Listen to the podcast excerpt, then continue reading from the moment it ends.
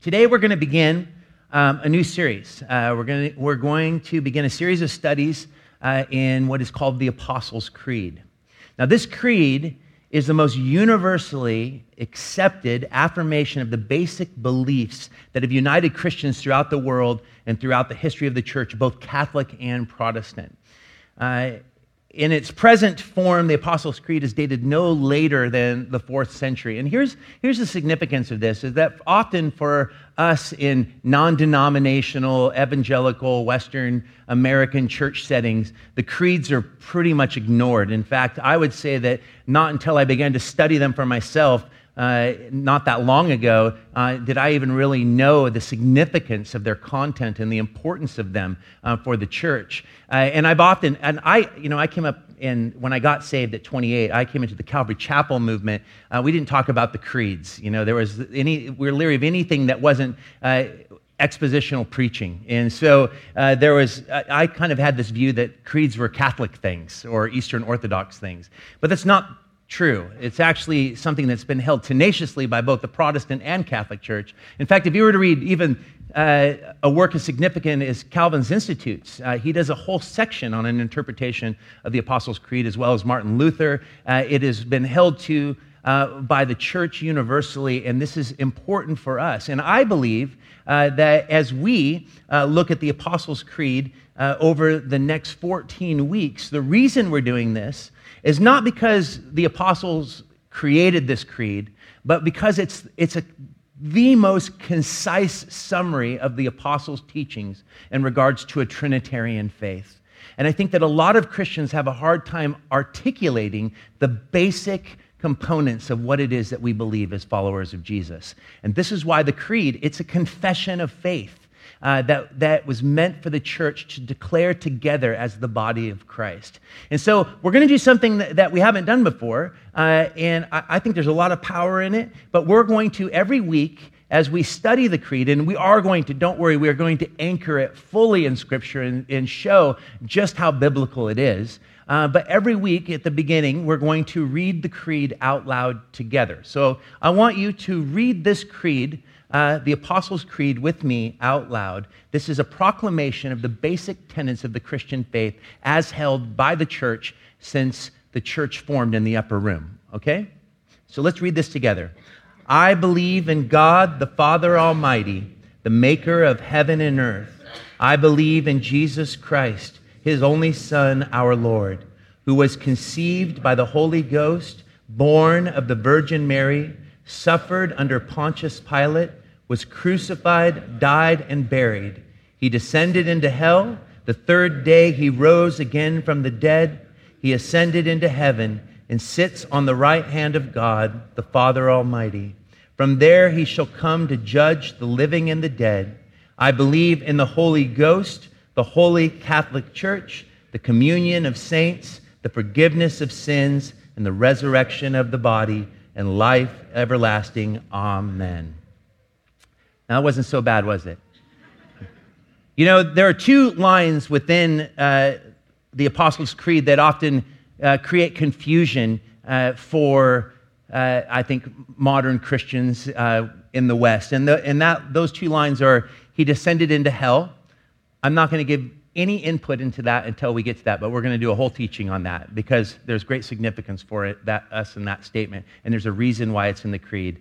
Uh, as I've studied it, I've come to see why it's there. The second statement that often confuses people or kind of messes with our vocabulary is um, I believe in the Holy Ghost, the holy, what? Catholic Church. Uh, I want us to put away our idea of Catholic versus Protestant because Catholic just simply means the true Christian church of all times and all places. It means universal, it means the big C church. So, a couple other things that I'd like to say about the creed is that uh, one thing that's been said about the Apostles' Creed, and the reason that I was drawn to it over the Nicene Creed, which I love as well, uh, but I, I, think that the Apostles' Creed is marked by sublime simplicity, unsurpassable brevity, beautiful order, and liturgical solemnity. I agree with that statement so fully. The Apostles' Creed helps us to establish the boundaries of faith that separate orthodoxy from heresy and emphasizes for us, and this is really key, it emphasizes for us that to believe is to belong, which opens up a really interesting question, which is who is the I in the creed? And the I uh, is, is important for us to understand because the I is the body of Christ. Notice, we just as a community, as the body of Christ, we read that together as one voice, many members, but one body. And that I is, is, is the body of Christ, and it captures what I would call the communal voice of the church. When we say the creed, we are not just expressing our own views or our own priorities. We locate ourselves as a part of that community that transcends time and place. And I think that that's very important for us. Uh, so, this is not merely a summary of Christian teaching, uh, but it is a solemn pledge of allegiance to the living God who has revealed himself as Father, Son, and Holy Spirit. So it's more than just, it's more than just teaching. Uh, it's more than just a summary of what it is we believe, but it's also our pledge of allegiance to that belief. And I think that that is really important for us to comprehend. Okay. Today we're going to consider just the opening statement I believe in God. And I want to start with a quote from Frederick Buechner. Now, Frederick Buechner is a Presbyterian minister, an author, novelist, uh, and he wrote this really great book called Wishful Thinking, the, ABC, the Doubter's ABCs. And in it, he gives a definition of faith that I thought was really helpful because I want us to think about the multifacets of faith. Uh, that we find within the scripture. Uh, and he says this He says, faith is better understood as a verb than a noun, as a process than a possession. It is on again and off again rather than once and for all. Faith is not being sure where you're going, but going anyway. It's a journey without maps. I think that that's very profound. I, when I think about the words of Paul Tillich, who said that, that doubt is not the opposite of faith, but it's actually a part of faith. I think that's very true for many of us. And when we hear that statement from Frederick Buechner, if you've been a Christian for any length of time, you know that there are seasons uh, where our faith, the, the intensity of our faith, ebbs and flows. Uh, there are times where we find ourselves in the shade of his hand. I, have never been one who's lacked faith in the reality of who Jesus Christ is, but I have at times lacked faith in God's plan uh, for my life, his calling. I've lacked faith at times in regards to proclaiming Jesus to those around me. Uh, and I think that, that this is important for us to understand the component of faith uh, really as a verb, as a process more than a possession. And I think it actually is summed up most profoundly in Mark 9:24, which I would argue is the most honest prayer in Scripture. Uh, when Jesus was uh, confronted by a father of a, of a young boy who's demon possessed. And the father is pleading with Jesus to heal the boy, to cast the demon out. And Jesus says, If you believe, all things are possible. And the man gave what I believe should be the beginning of all of our prayers, which is, I believe, help my unbelief. Belief is a complex concept that carries with it many facets. And we cannot afford, I would argue, to have a truncated vision of faith. And so, what I want us to do is to look at Scripture today to fill out our understanding of this first statement in the Creed. And we're going to consider five facets of faith faith as assent, faith as trust, faith as confession, faith as obedience, and faith as gift or as a gift. So let's begin with faith as assent. If you look behind me, you see that there are two verses up here uh, that I, I placed. That one of them is the, is the one verse in the New Testament that actually gives us a definition, uh, a partial definition at least, of what faith is. And it's in Hebrews 11 1. And it says, Now faith is the assurance of things hoped for, the conviction of things not seen. Notice the lack of solidity uh, in those statements. It's the assurance I'm sure of something that is yet to actually happen, something in the future. It's the hope. Uh, and then the conviction of things not seen. I believe it, even though I can't, what? Prove it. Now, the writer of Hebrews is, of course, talking about our faith in the living God as he has revealed himself to us through his son Jesus. But we could apply this verse uh, to any kind of faith, and let us just be reminded that we all live by faith. It is an impossibility to verify everything that is. We all live by faith. In fact, I could apply this Hebrews 11 1 verse to the very way that I lived in my 20s because I had, I had assurance of things hoped for. I wanted to be a rock star, and I was convinced I was good enough to be one. and the conviction of things not seen. I imagined myself on the cover of Rolling Stone because I knew I would be on the cover of Rolling Stone. Well, let me just ask the question Do you remember that issue? It was, it was out really, it was gone as fast as it came. It never came. And my point is this is that faith is only as good as the object of our faith.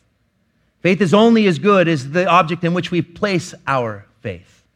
Look at Hebrews 11, verse 6. Because faith at its most basic level is to simply believe something is true. It's an assent, it's an intellectual assent. I believe it. I apprehend it, maybe more than I comprehend it. But look at Hebrews 11, verse 6. And without faith, it is impossible to please him. So it's a necessary reality for the follower of Jesus. But this is what I want to draw your attention to. For whoever would draw near to God must believe that what? He exists that he exists and that he rewards those who seek him.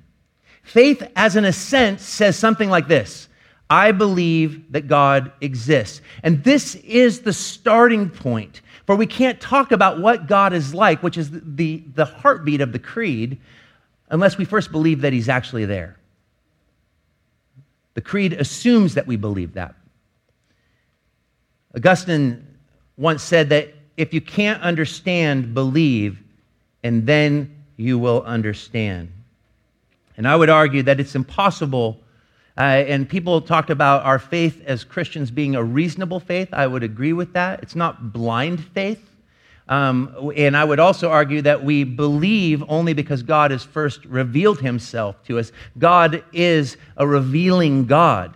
Uh, he is a God who meets us in our brokenness. He makes himself known to us through his son. Faith comes by hearing and hearing by the word of God. But here's the thing is that it begins with a simple assent. I believe that God exists. But the question that I would have for you is is that enough? Because for many of you, that's exactly how you define faith. And I would say that that was what my faith was for the first year uh, when I first began that journey uh, uh, to a God who had already sought me out uh, through the work of his son.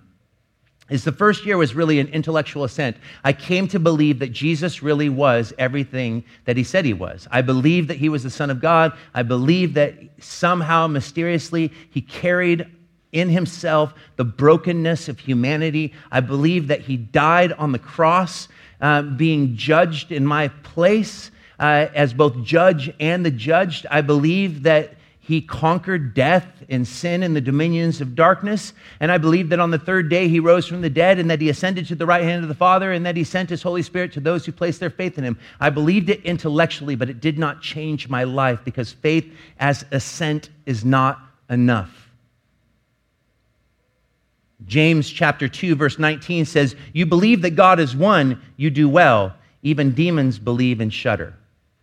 Faith, if it just stays as assent, is no better than saying, I believe in aliens. It's no better than saying, I believe in Bigfoot. Because faith merely as an assent does not change anything. It's the beginning point. We need to believe that God is there. But Scripture declares faith as something much more. And I would say that the way that Scripture defines faith most of the time is faith as trust. Now, there's a, a, preposition that is continually used in the New Testament to define our relationship as believers to Jesus Christ. And, it, and it's the little word, and it is inc- with incredible significance, the preposition in.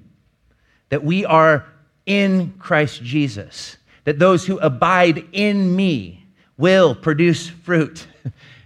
that we are to put our faith in Christ. And I think that this speaks to what Scripture is getting at when it speaks about what is faith or what it means to say, I believe. Uh, because I think another way that you could actually uh, you could actually translate the Latin of the Apostles' Creed is um, from I believe, you could say, I am committed. Because faith, according to Scripture, is a disposition toward God that allows God the right to be God in and through our lives. And I think that this is an important distinction. Yes, faith at its most basic level is an assent. It's the acknowledgement of the existence of something or the belief in existence in something. But it is not enough. Saving faith is a total dependence upon the person of Jesus. As A.W. Tozer puts it in the beginning of The Pursuit of God, he says that faith is the gaze of the soul upon a saving God. Remember what I said? Faith is only as good as the object in which we place our faith. I could put my faith in my career of music, but it only broke my heart. And I think that this is the thing that we need to understand uh, today as we think about what it means to believe in Jesus. It doesn't mean that you just believe that he is there. In fact, I could even quote to you James 2:19, you believe that God is one, you do well. Even the demons believe and shudder. It's got to be more than what the demons believe. They're absolutely orthodox, probably more orthodox than you and I. But faith is trust is what is what the scripture is after. In fact, look, look with me at Proverbs 3, verses 5 through 6. Trust in the Lord with all your heart and do not lean on your own understanding. In all your ways, acknowledge him, and he will make straight your paths. That verse right there gives us insight into the default setting of the human heart in its fallen state is that our natural tendency is to trust in our own desires, in our own hopes, in our own dreams. The natural default setting of the human heart is to take control of our own lives, to be our own gods. And this is why my intellectual assent brought no joy and no transformation to my life. In fact, I remember Darcy was completely put off by my so called Christianity because she saw me talk about my belief in Jesus, but she saw no evidence of Jesus in and through me because I had not submitted myself to him. When we think about faith as a disposition of trust toward an object that allows that object to do something for you, the illustration that I always use and I've used many times, and I'll use it again because it's helpful, is that it's like putting faith in an airplane. What do you do for an airplane? You, when you say, I believe in an airplane, you're not saying I believe they exist. You're saying that I believe that if I get on an airplane, it'll take me from point A to point B. And everyone on the plane gets from the same place to the same place. They go from the same place and they end up at the same place. But the amount of faith in the object, which is the plane, uh, defines the enjoyment of the trip. And I think that that's really important for us. In fact, I, there's a speaker that I, I, really want to have come and speak at Door of Hope, and we looked online to contact them, and, and, uh, and it said specifically, uh, prefer speaking engagements where I can take a train or drive. They don't like to fly. Why? Because they don't trust planes. There's a fear of flying. There's a lack of trust. I'm not going to put my life into that metal capsule uh, and go that high up in the air. It doesn't seem right or natural. Even my daughter said, it's not natural. Uh, and, and that's the power of faith. Our faith is a disposition of trust that allows that object to do something for you. It's not what you do for the object. And that's why it is not the faith that should be impressive, it's the object of our faith that is impressive. Major Ian Thomas once said that faith is like a stick shift in the car. You don't get in a car and say, What an amazing stick shift. Uh, but the stick shift does what? It releases the power of the car. It allows you uh, to actually uh, to actually utilize. You're, you're, you're releasing our faith in in Christ allows Christ to be Christ in and through us. And I, I think that that is a, I think that's a helpful, uh, a helpful understanding of what it means to trust. This is exactly what Jesus meant in John chapter 14, verse 1. He says, Let not your heart be troubled. Believe in God, believe also in me. Jesus was sharing this with the disciples the night of his betrayal. He's getting, he's telling them, he's been telling them that he's going to go to the cross, that he's going to have to die and they are upset and they are troubled. He's not saying, believe that I exist. He's right there with them. What is he asking of them? He's telling the disciples that they're tr- as they're troubled to trust him. In fact, what's really profound about that verse is that he says it in, in, the Gospel of John. John records it as him saying it immediately after Peter. He told Peter he would deny him three times. Peter, I tell you this, you're going to deny me three times. And he says, But let not your heart be troubled. You believe in God. I want you to believe in me the same way. That is, trust me.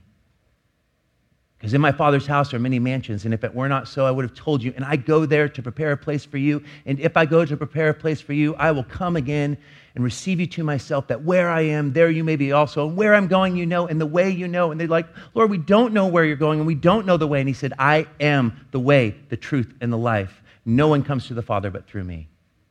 If you've seen me, you have seen the Father. What Jesus was saying in that extraordinary moment is that to look at me is to see the Father. I am God in the flesh. And I'm asking you to trust, not just in my person, but in, and to trust in my person is to trust in my plans and my purposes. And my purpose is the Father's will, which is to go to the cross for you.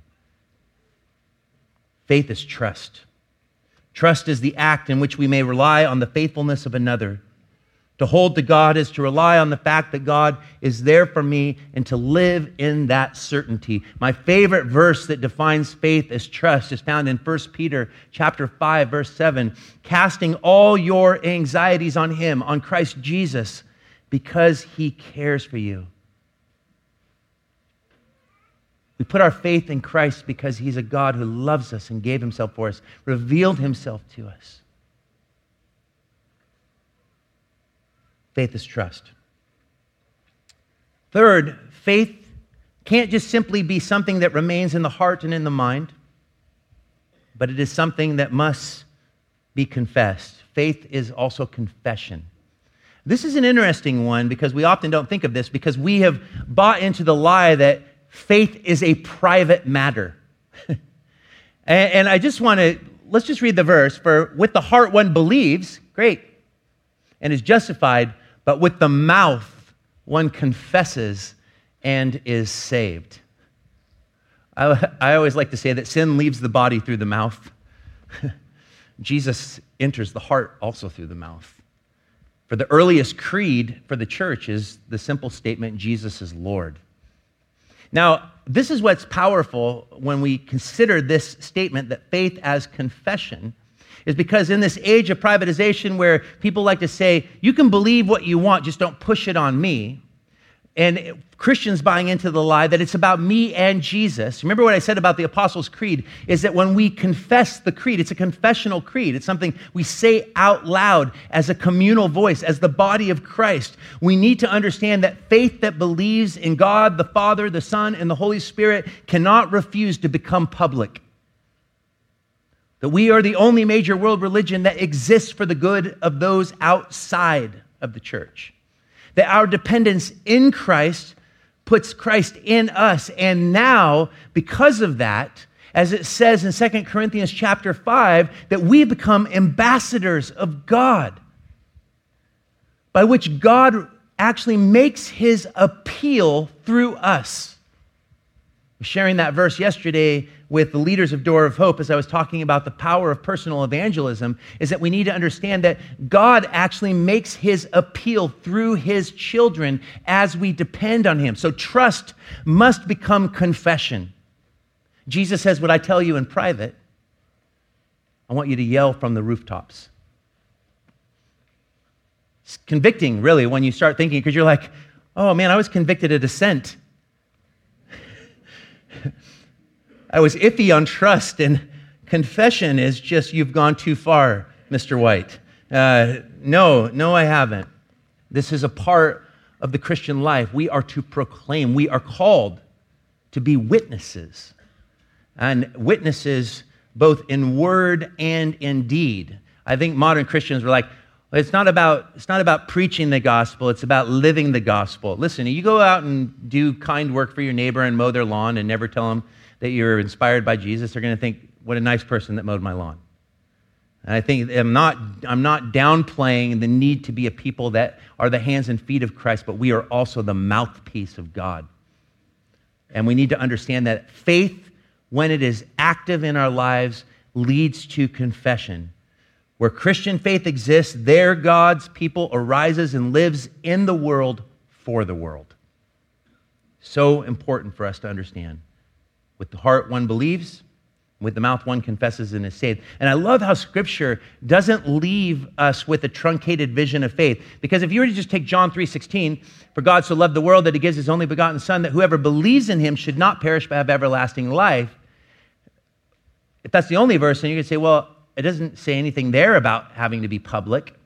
Well, that's why we have the whole Bible as a testimony to fill out those words that are so sacred to us as Christians. I think it's dangerous to pull a singular verse out of context, even though this entire message is verses pulled out of context. But nonetheless, what I'm trying to show you is that the Bible gives us a very large vision of faith. And it's important that we understand it. Okay, fourth, faith not only is confession, but it is also obedience.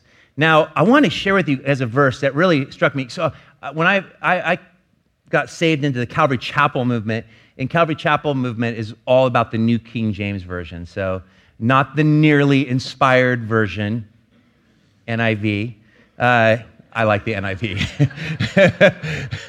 I, I, I actually use the ESV. I think it's a great in between the two. I love, I still love the New King James for the language. Uh, but John 3:36 uh, is a reason that I don't read the New King James anymore because it, it, it doesn't translate well. Uh, in, the, in the New King James, it says, "Whoever believes in the Son has eternal life. Whoever does not believe in the Son shall not see life." That's not what the Greek says. The Greek actually says, "Whoever believes in the Son has eternal life." Notice this Whoever does not obey the Son shall not see life, but the wrath of God remains on him. I, I think again in Galatians 5 6, for in Christ Jesus, ne- neither circumcision nor uncircumcision counts for anything, but only faith, what? Working through love. We need a faith that actually works. It actually does something. Our dependence in Christ leads to Christ working in and through us. Now, this has been a challenging thing for Christians to get their heads around. Even great founders of the Reformation, Martin Luther, really struggled with, with where do works fit into a vision of grace.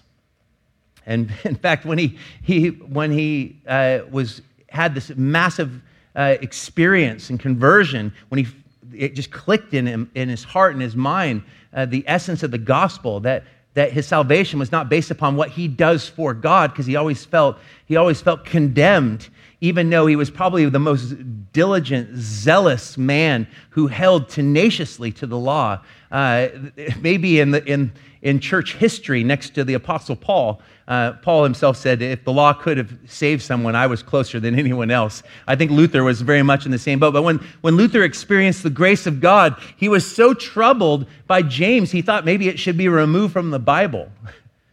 But when I read Luther's Heidelberg Disputation, I think it's very clear that he had actually a healthy understanding of a faith that actually works. Because at the close of the Heidelberg Disputation, he says, What then do we do? So if everything we do is marked by mixture, then how can we work without violating grace? And he just and he says we cast ourselves in total trust upon Jesus that he might work through us. So he he just played around it a little bit, uh, as we all do. And I think that we need to hold that tension. That a faith that does not produce fruit means that the faith did not the faith is not rooted well in our life. We're like trees. Faith is like the root system. If it's rooted in the life giving Jesus, it will produce fruit. And I think that we need to understand that if our faith is not leading to obedience, but is in continual disobedience, then we need to go back to the basic question Have I really believed in the way that the Bible declares belief to actually be? Whoever believes in the Son has eternal life. Obviously, that belief leads to activity. Jesus said, Follow me. Uh, he never said where he was going, but one thing it does tell us it may be a journey without a map, but it's not without a leader. And it shows that faith is not static, it's active and it's moving somewhere. And it requires a life that reflects the object of our faith. as we follow hard after him. Joshua Abraham Heschel, the, the great Jewish rabbi and writer, one of my favorite writers, uh, referred to uh, the Jewish understanding of faith as he, what he called a leap of action. Uh, this is why both Paul and James utilize Abraham as the, the point of reference for what Christian faith ought to be. Paul focuses on, on Abraham's initial trust in Yahweh. Abraham believed God and it was accounted to him as righteousness. James focuses on the outcome of that faith. Abraham believed God and it was accounted to him as righteousness. They're not in contradiction, they are complementary. They're two sides of the same, co- same coin. So, this is why James could say, So also, faith by itself, if it does not have works, is dead. I, I like Major Ian Thomas once again used this great illustration on faith uh, that I thought was really helpful. He says, If I go to a gas station in a town I've not been to before, and I need directions to my friend's house, and, and I, this sermon is probably from the 70s, so this is long, long before we had GPS. Uh, and, and I asked the attendant, how do I get to this address? Do you know where it's at? And the attendant says, Yes, yes, it's, it's, it's here. It, and you go down this street three blocks and you cut to the left block and then you go this way and you'll end up, it's on the right hand side. He says, As I hear him give me the instructions, I absolutely believe everything he says. I'm a true believer. But have I arrived? Our faith needs to be a faith that actually gets us somewhere, that actually takes us somewhere. It's active, it requires obedience. Uh, and we're not saved by works, but we are saved by a faith that works. And I think that's important for us to understand. Finally, faith as gift. In Ephesians chapter 2, verses 8 and 9, it says, For by grace you have been saved through faith, and this is not your own doing, it is a gift of God, not a result of works, so that no one may boast. I think it's important that we recognize that faith is rather a freedom or a permission. Faith is a response to God's revelation. Abraham believed God, but remember, God spoke to Abraham. He revealed himself. No one can come to faith in Christ unless Christ reveal himself. This is why it's so important that we become a confessing church, because Jesus said, If I be lifted up, I will draw all people to myself. But I think it's that it's good for us to note that our faith in Christ, we believe in him only because he first revealed himself to us. It's what Tozer refers to as as prevenient grace. That every move we make toward God, God is always previous.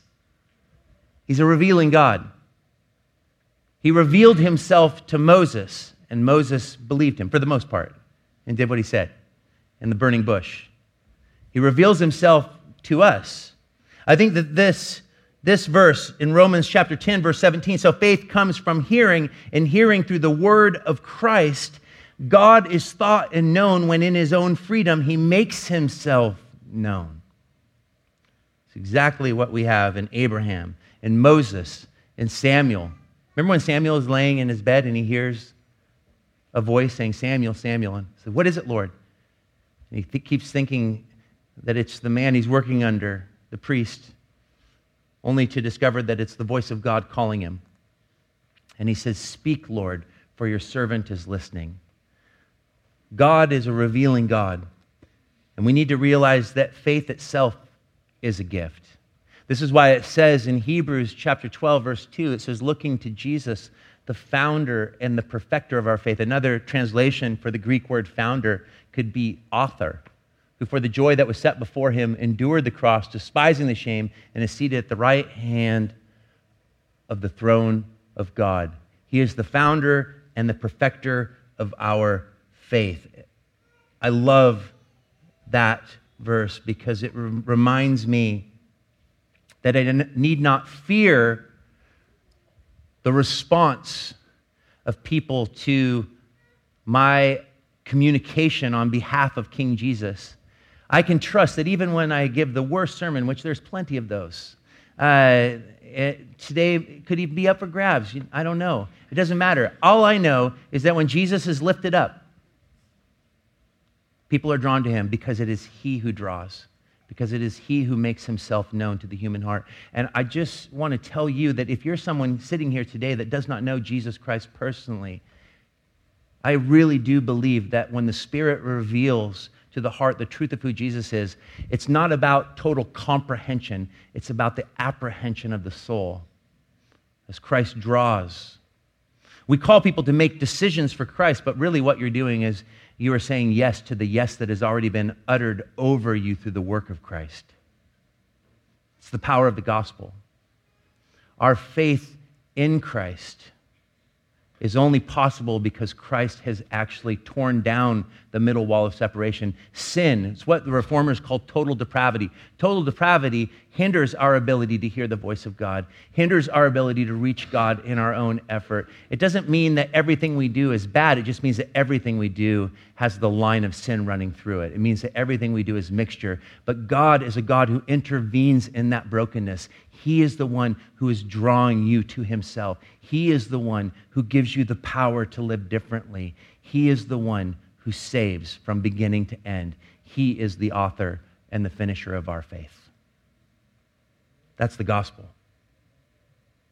I want to close with the most beautiful verse that I think creates the sum total of the mystery of faith. When Jesus in John chapter 6, verses 28 through 29, said, What must we, when he was asked, What must we do to do the work of God? How can we get to God in our own efforts? And Jesus said, This is the work of God, that you believe in him whom he has sent. The work of God always comes back to our continual dependence upon King Jesus. We believe he's there. We lean into him with our whole disposition, our whole trust, our whole body, our whole life. It counts on him for everything. We confess. Our faith leads to confession. It turns our faith into a public reality. It is manifested in obedience, and it is recognized as the gift that it is. Amen.